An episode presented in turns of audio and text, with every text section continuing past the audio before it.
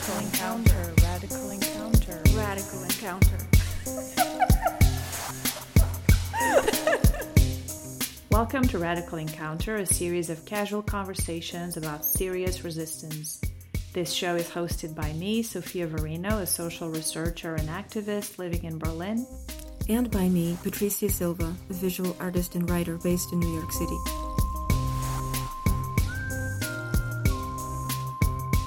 This is Patricia in New York City, and today's encounter is with Buzz Slutsky. And yes, that's the real surname. Buzz is an American artist, writer, and curator who is really, really funny.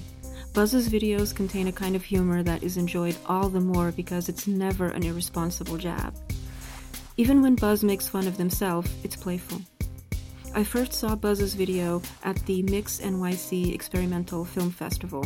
At the time, I saw uh, Religious Beliefs, which is a video about a pop culture savvy and Frank being obsessed with Justin Bieber, much like any other contemporary teenager. It was a very tender reimagining of Anne Frank's adolescence. One year later, after an exhibition at the Los Ojos Gallery in Brooklyn, I saw another video Buzz made about the role that our clothing plays in how we shape our self esteem and self perceptions. In November of 2016, we had this conversation in Buzz's studio.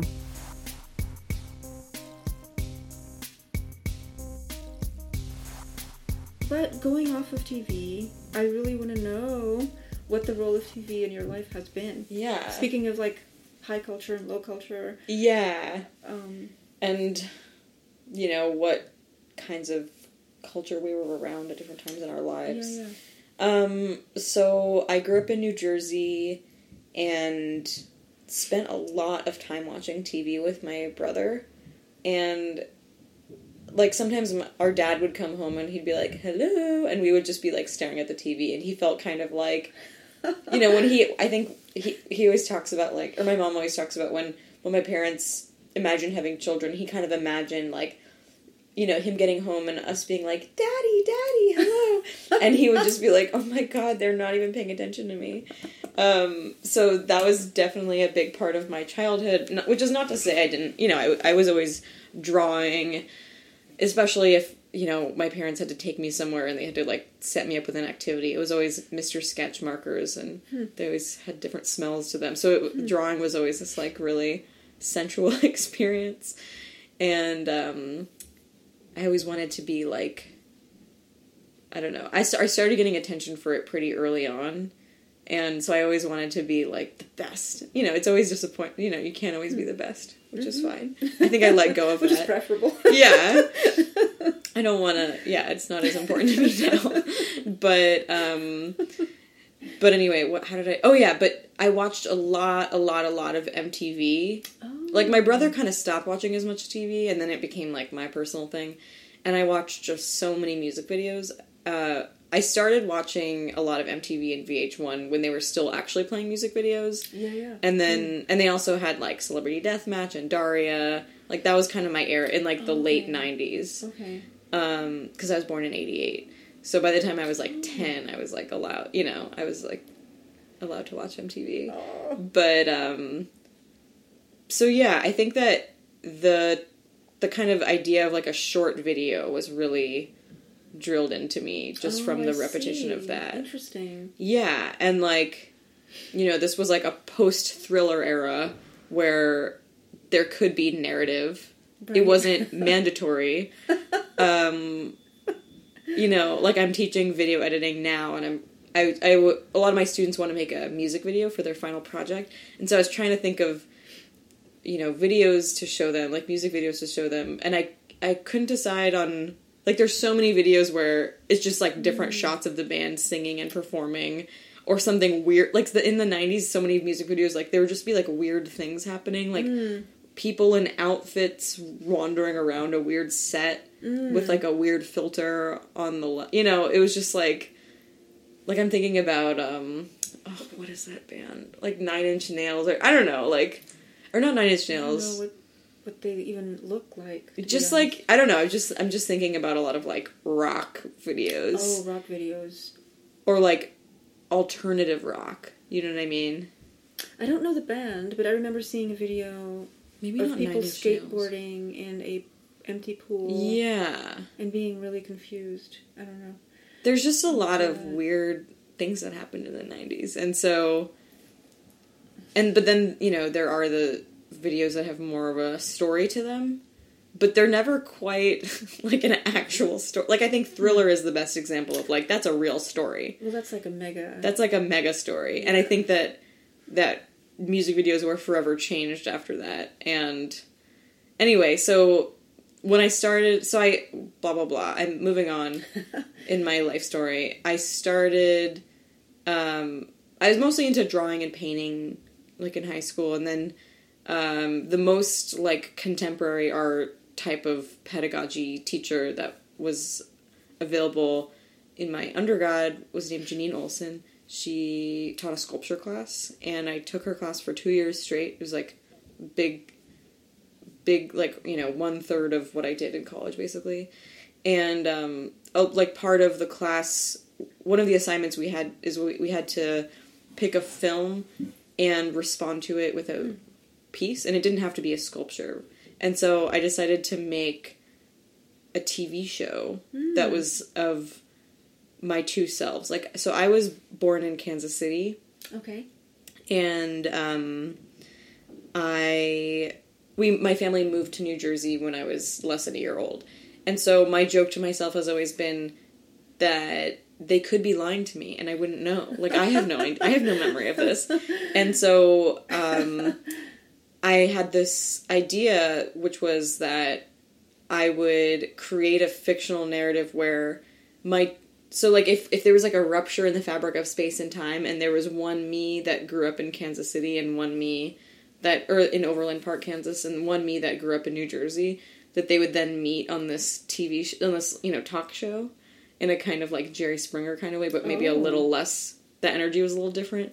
And so I in a really not advanced way had my two different selves. It wasn't i didn't use any fancy editing techniques. It was just move the camera over. It didn't you know. Right, right, right. um but and i had for some reason my impulse was to have them both sing songs. Like it was even though it was a talk show like it had a little bit of a music video aspect to it because there was a lot of lip syncing. And um and so yeah that was my first video and and then i started making a i did make a few music videos and i had a lot of fun doing that and i mean it was like a brief time and then from there um some of my videos have been longer than that kind of length like some of them have been more like like i think that Anne Frank Justin Bieber video was like eight minutes or Oh, something. that was eight minutes, and that was its I can't remember. length. I can't right? remember. That was its full length. It wasn't. Yeah, there were three sections. I can't remember exactly. I have to check back, but yeah, I think my longest video in college was like six minutes, which is still pretty long. So yeah, that is. I tr- I don't know. I think I get a little bit long sometimes. Like I think Clothes Feelings was eight minutes, um, which was the film I made this past summer. which I loved. Yes. Thank you. Should we talk about it? We can. Great. Um, so anyway, I, I move around between mediums. I I still make sculptures and drawings. I don't do painting as much anymore, although I am kind of curious about going back to it Mm. since I have a lot of experience in it. I don't know. There's such an impulse against painting in areas of the art world. I think people Right are now? yeah, I think people are really suspicious of it in academia. is so loaded, and I think It's so loaded. Unfortunately, it can't just be. It's so market influenced. Yeah, and it, it's also so loaded in terms of Art history. art history, and I feel like people can't look at paintings for paintings in the same way that we look at photographs for photographs or videos for videos. Yeah. Um, for some reason, painting. Maybe it's just because it's an, it's an older medium, so it has a larger Yeah. like. There's- you can get kind of with, Into religious imagery by accident. You can yeah, there's just so many tropes that you can fall into accidentally. right, right. Whereas in video there's still a lot that hasn't been done. Like, you know, my students are they pretty much most of them live on Staten Island and I showed them an experimental video as an example of just to show them uh one way to use Hmm. what did you show? I showed um, a friend of mine, Shireen Ahmed. Oh, okay.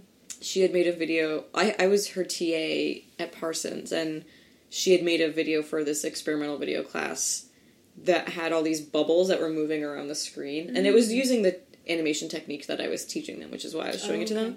But they were like, "What the hell is this?" Because it was just so abstract. They were like, I th- I think that they like to be entertained. Like I think Mm. a lot of them, that's really important, and they don't Hmm. necessarily have as much of a context for the way that video is a critique of television. Last semester, I had shown them uh, like a Nam June Paik, Merce Cunningham Mm-hmm. video, and I think they started to kind of understand um, where experimental video is coming from, and so then I was able to show them more like weird things. But this semester, I haven't really been I, that that hasn't been the case, and so they're kind of like, you know, if I show them Maya Deren, they're like, but it's silent and it's in black and white, like That's Like, all they yeah. focus on. right. But the camera movement of Maya Deren is really spectacular. It's so amazing. Especially the one about the I forget the name. The one about the dancer where it's like one continuous. Oh my god, I haven't seen that one. It's I showed them at. Land Oh yeah. with the chess piece. I actually really like Maya Deren. I love Maya Deren. I really, really do. and I really identify with her.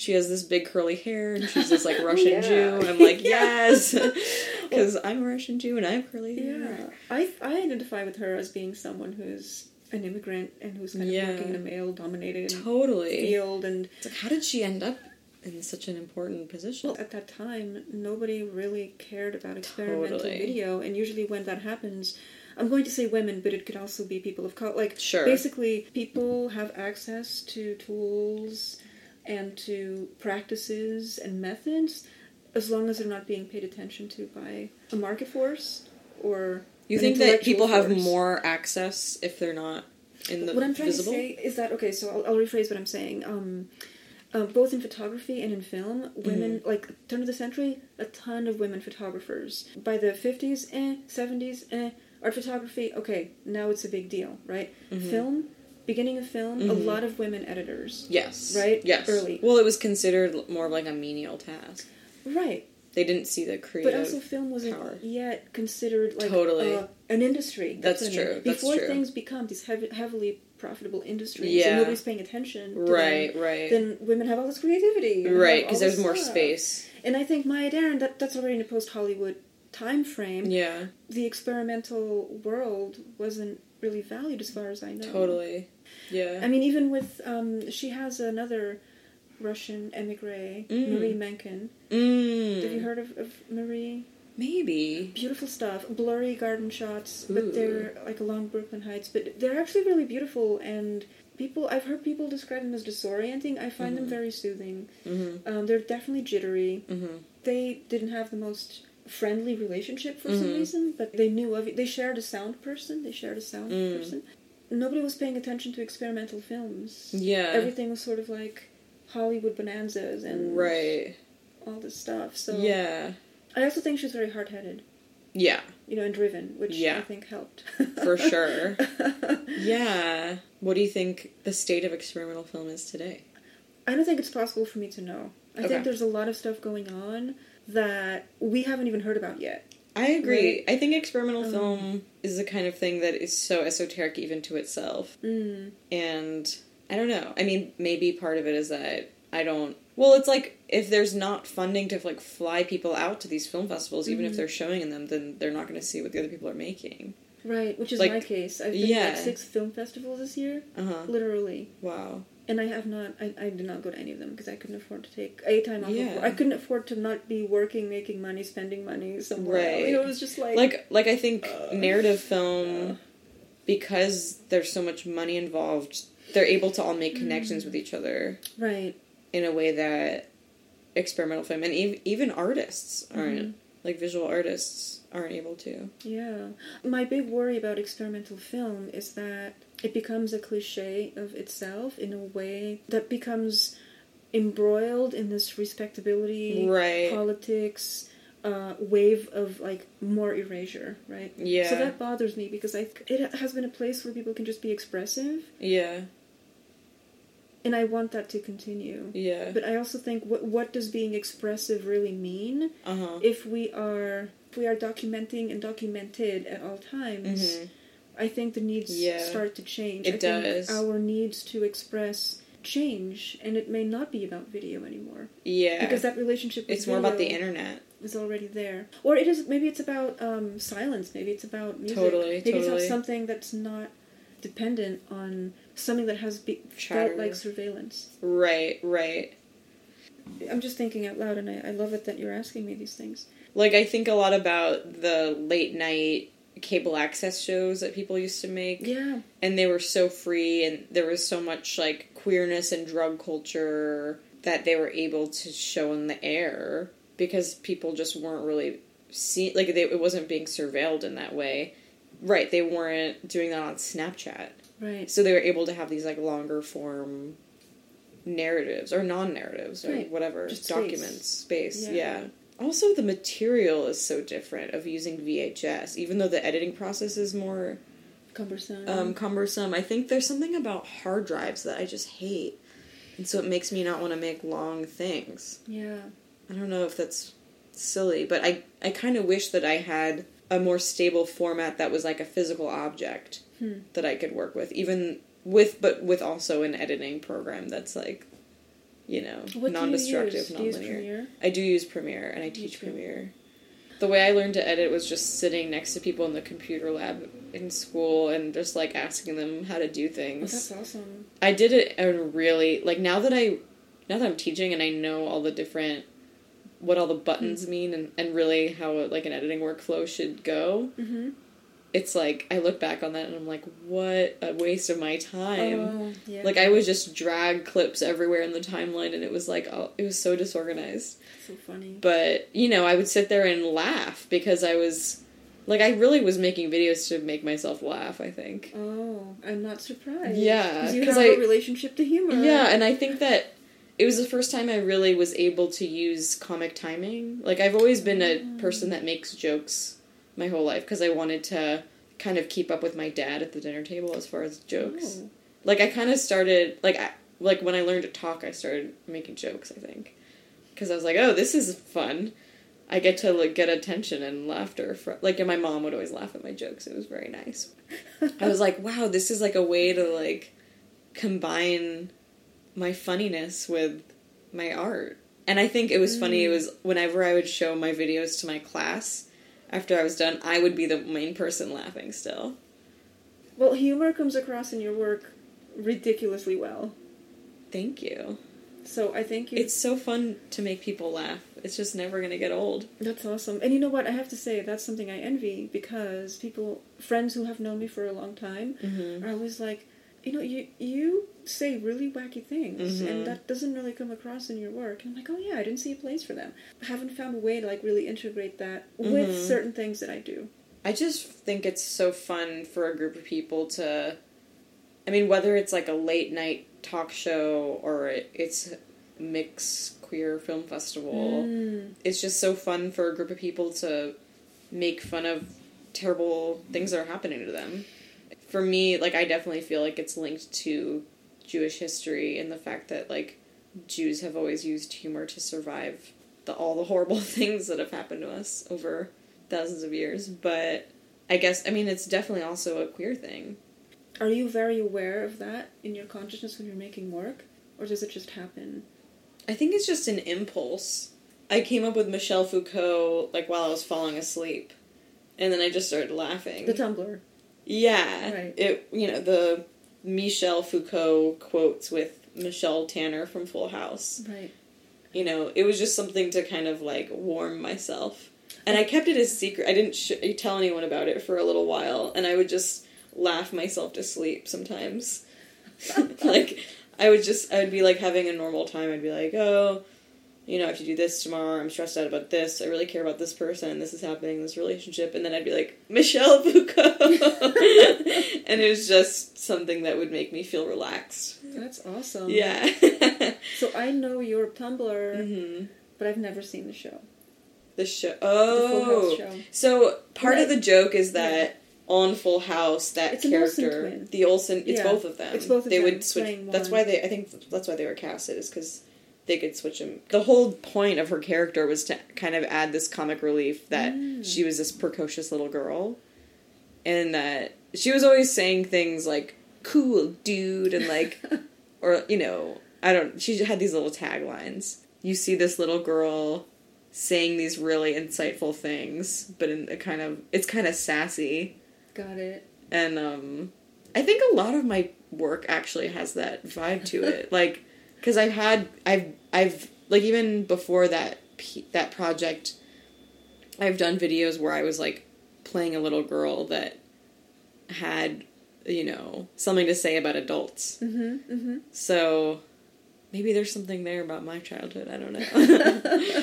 you were you were paying attention. I was, yeah. Anyway, but I do think that behind the music had a huge impact on me. I've been watching it a lot behind lately. the music. Like the VH1 show. It was like the biographies of the Oh, different yes. rock musicians and stuff. Yeah. And The inside scoop. yeah, but but not even necessarily that inside, but just kind of like like I've I've always loved biography Mm-hmm. and memoir, I do too. and that was a nice thing to have access to. I never watched TV as a child, except for news and like Mhm. brutal news, like the War of Mhm. Lebanon was going on. Oh god. And you know, media coverage on TV is not as cleaned up as it is here. So Yeah. I would see like gruesome things. My mom would say, "Ah, look away, sit here." So when you're back to the Oh, TV. So sometimes we'd have to sit with our backs to the TV. Oh my God. During the news because my mom was horrified by the imagery.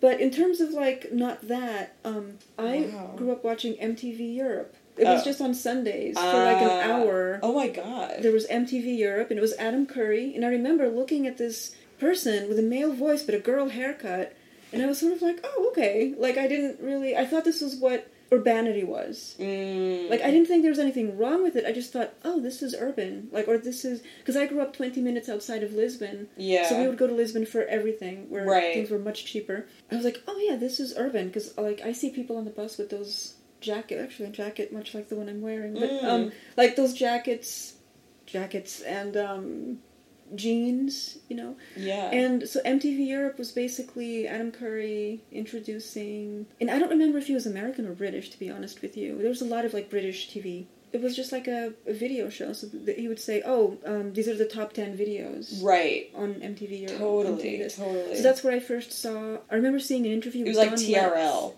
TRL. I don't even. Total what- Request Live. I've never seen Carson Daly. I remember seeing an uh, seeing an interview with Don Letts, who was Mhm. at the time part of the Clash. And I Mm. remember being like, "Oh, I hear that song on the radio all the time. That's what they look like." Wow. And being like, "Wow, like wow, they look like." I just had no idea that Yeah. people could look so every day or something. yeah. Uh, like I would expect them to be like dressed up or something, but they were Yeah. like in t-shirts and ripped jeans and all this stuff. That um, Right. So I watched that. That was basically it. Most of the time, I had all male cousins, so I would be like running around, climbing trees, and, and like playing hide and seek, and just like playing and being really physical, and, and like not really thinking about anything else. Yeah. TV was like the, the least interesting thing. Nothing was as fun as moving around. But I think that's why right now I really enjoy looking at a screen, is because Oh. the relationship that I have to it is reflective of something that I'm thinking about, rather than having an experience of like seeing it when I was younger and Mhm. developing through it. I'm developing my thoughts now through Mhm, it rather mhm. than before. hmm It is what it is. Yeah. I don't think it's better or worse. Do you think you would be the artist that you are? Maybe this is when I was like, question. like, am I like, do I? like was, was this the goal? no no no but do you think that TV like really Oh. and the reason why I Shaped. ask is because um the sense of narrative right Yeah. and the episodic nature of some of what I've seen from you Yeah. if like that has given you Wait, which? permission So like the like the Anne Frank and Justin Bieber one, or mm-hmm. yeah. and even the clothes piece I Yeah, yeah, yeah, yeah. it. Clothes feelings. And even Michelle Foucault was. I mean, it was serial for sure. Right, right. If that has somehow shaped you as, or if if watching that Yeah, format for gave you sure. permission to create art of any form that has this kind of timing to it, or this kind Yeah, of spatial I mean, organization. I don't know that I really saw the influence of TV on my work until. Well, actually, maybe not because I do remember having an impulse when I was like studying. I was I studied drawing very intensely as a teenager, and I remember. Um, I would sometimes do drawings from magazines, and my te- and I showed them to my teacher because I'd done them outside of class, so I wanted to show him.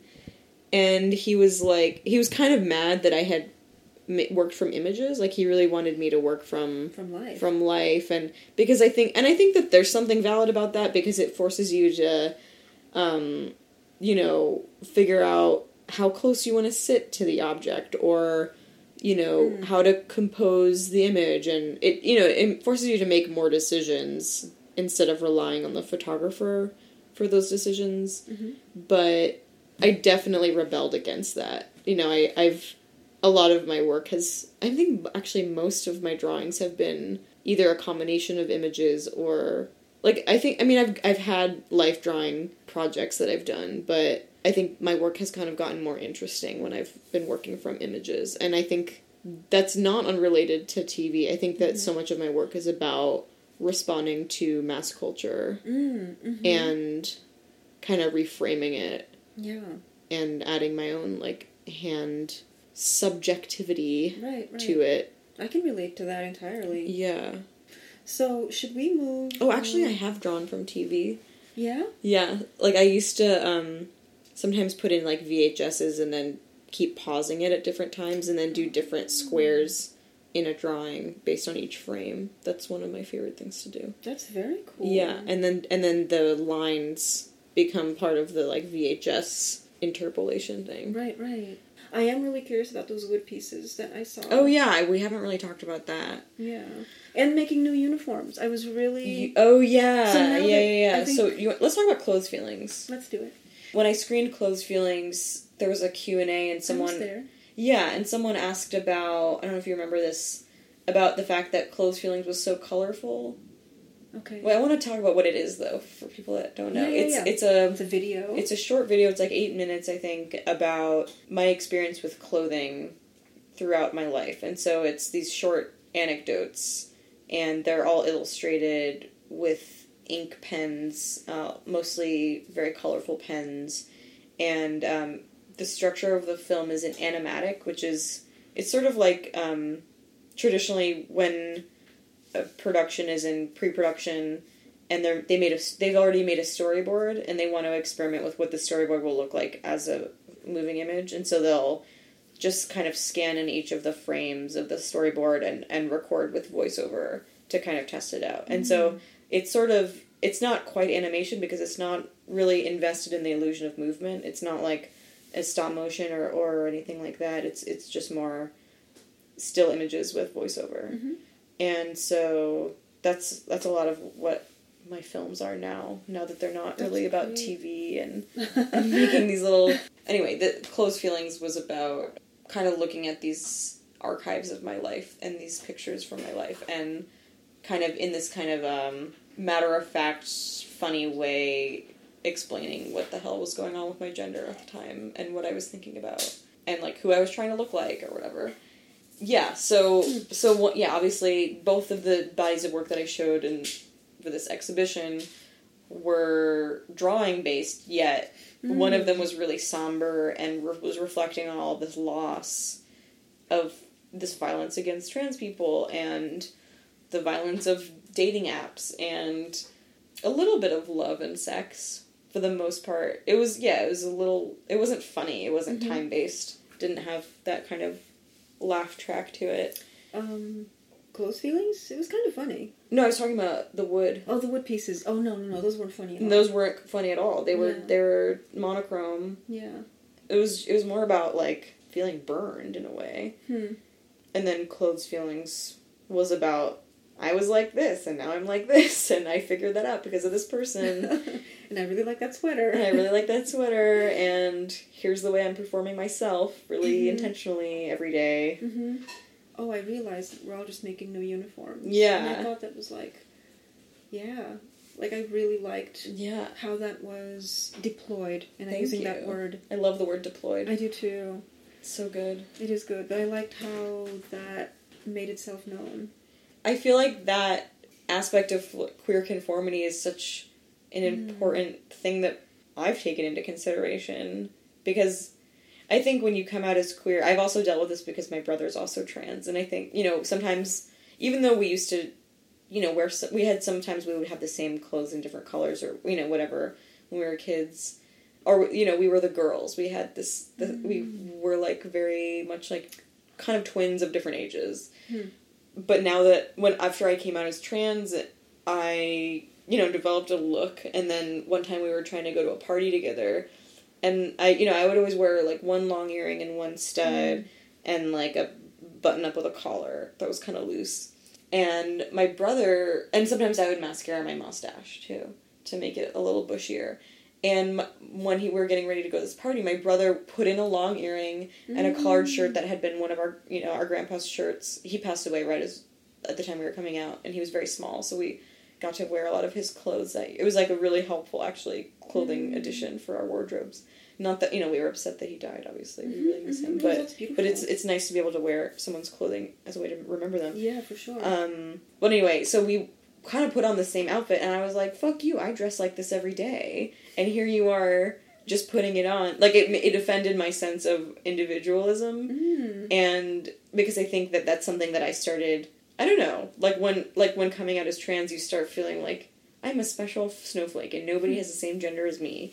But yet you're learning how to be trans from other people, Mhm, Ma- mhm. or I was. Not in everybody relation does to. in relation to other people, even if it's like I'm different than you, I'm the same as Yeah. you, I identify with you, I'm gonna wear a flannel. Mhm. Um, that was a big thing that I dealt with that year, and it's taken me a while to recognize that even if I wear a long earring and a short earring, and so does somebody else, like you know, I think that there's there's like a self formation that happens Mm. after you claim a new identity, and and I think it's always changing, right? Because that the year that that that picture was taken, the one that I drew from, where the with all the three people with the bow ties. Oh yeah.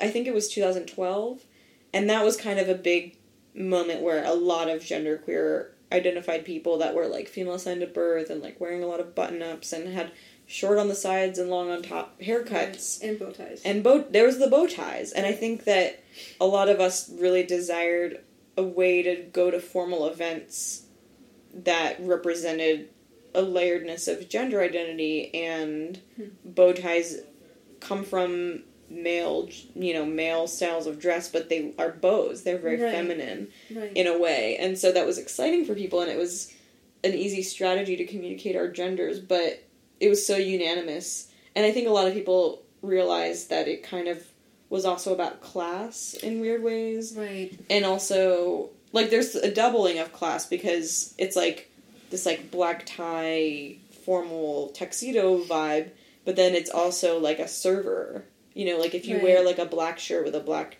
tie or a white shirt with a black shirt, tie yeah. then people don't want to look like they're Working in a restaurant. working in a restaurant Yeah. and that's i think that's you know complicated for people to navigate so you know i don't know i don't really know what to say about that but which is it's just just to say that you know clothing is so is so loaded and there's so much to take into consideration when you know putting Mhm. together a, an identity and presenting it to the world Yeah. you don't always know how people are going to read you if you're if you feel like you're dressing authentically. Right. What is authentic? You can't. Right. There's no there's no way to have an authentic self, especially when someone else designed it. I don't. I just I've gone through periods where I really didn't. I, I really didn't believe in an existence of an authentic self. I, I feel that way. But then it's like when I try to ex- if someone's like, but how do you know you're trans? Mm-hmm. Oh. You know, there's like there's Yeah. there it is in there, Right. Right. but I don't think that it's solid. I think it's a little bit more amorphous. But I don't think that's a performative thing, It's not. right? So I think that's different. It's also like I don't think I think authenticity. I don't know how to say it, but I think there's something about visuality mhm. that has a relationship to authenticity that is and should never be stable. But like our internal relations are far more, um, like malleable. malleable, but also like that's where authenticity resides. Yeah. Right. It, it rides inside. But when it becomes exposed to oxygen, it's like kind of perverted by social oh, by yeah, society. right by the readings. But also what is identity if not the relation between the individual and the society? Like you can't Yes. be a person in a vacuum. No, not at all. And I think that relationship n- n- is not necessarily always. Um, it's always a defining one, even if it's an anti one. Even if it's a relationship that is in, in opposition to. Yeah, right? totally. It's just there's no there's no answer. It's infinitely complex, I think. Thank you for listening. We hope that you'll join us next week. In the meantime, you can follow us on Twitter at Rad Encounter. That's R A D Encounter. Radical Encounter is a digital humanities project by The Open. Our theme song was composed by DJ Tika Masala.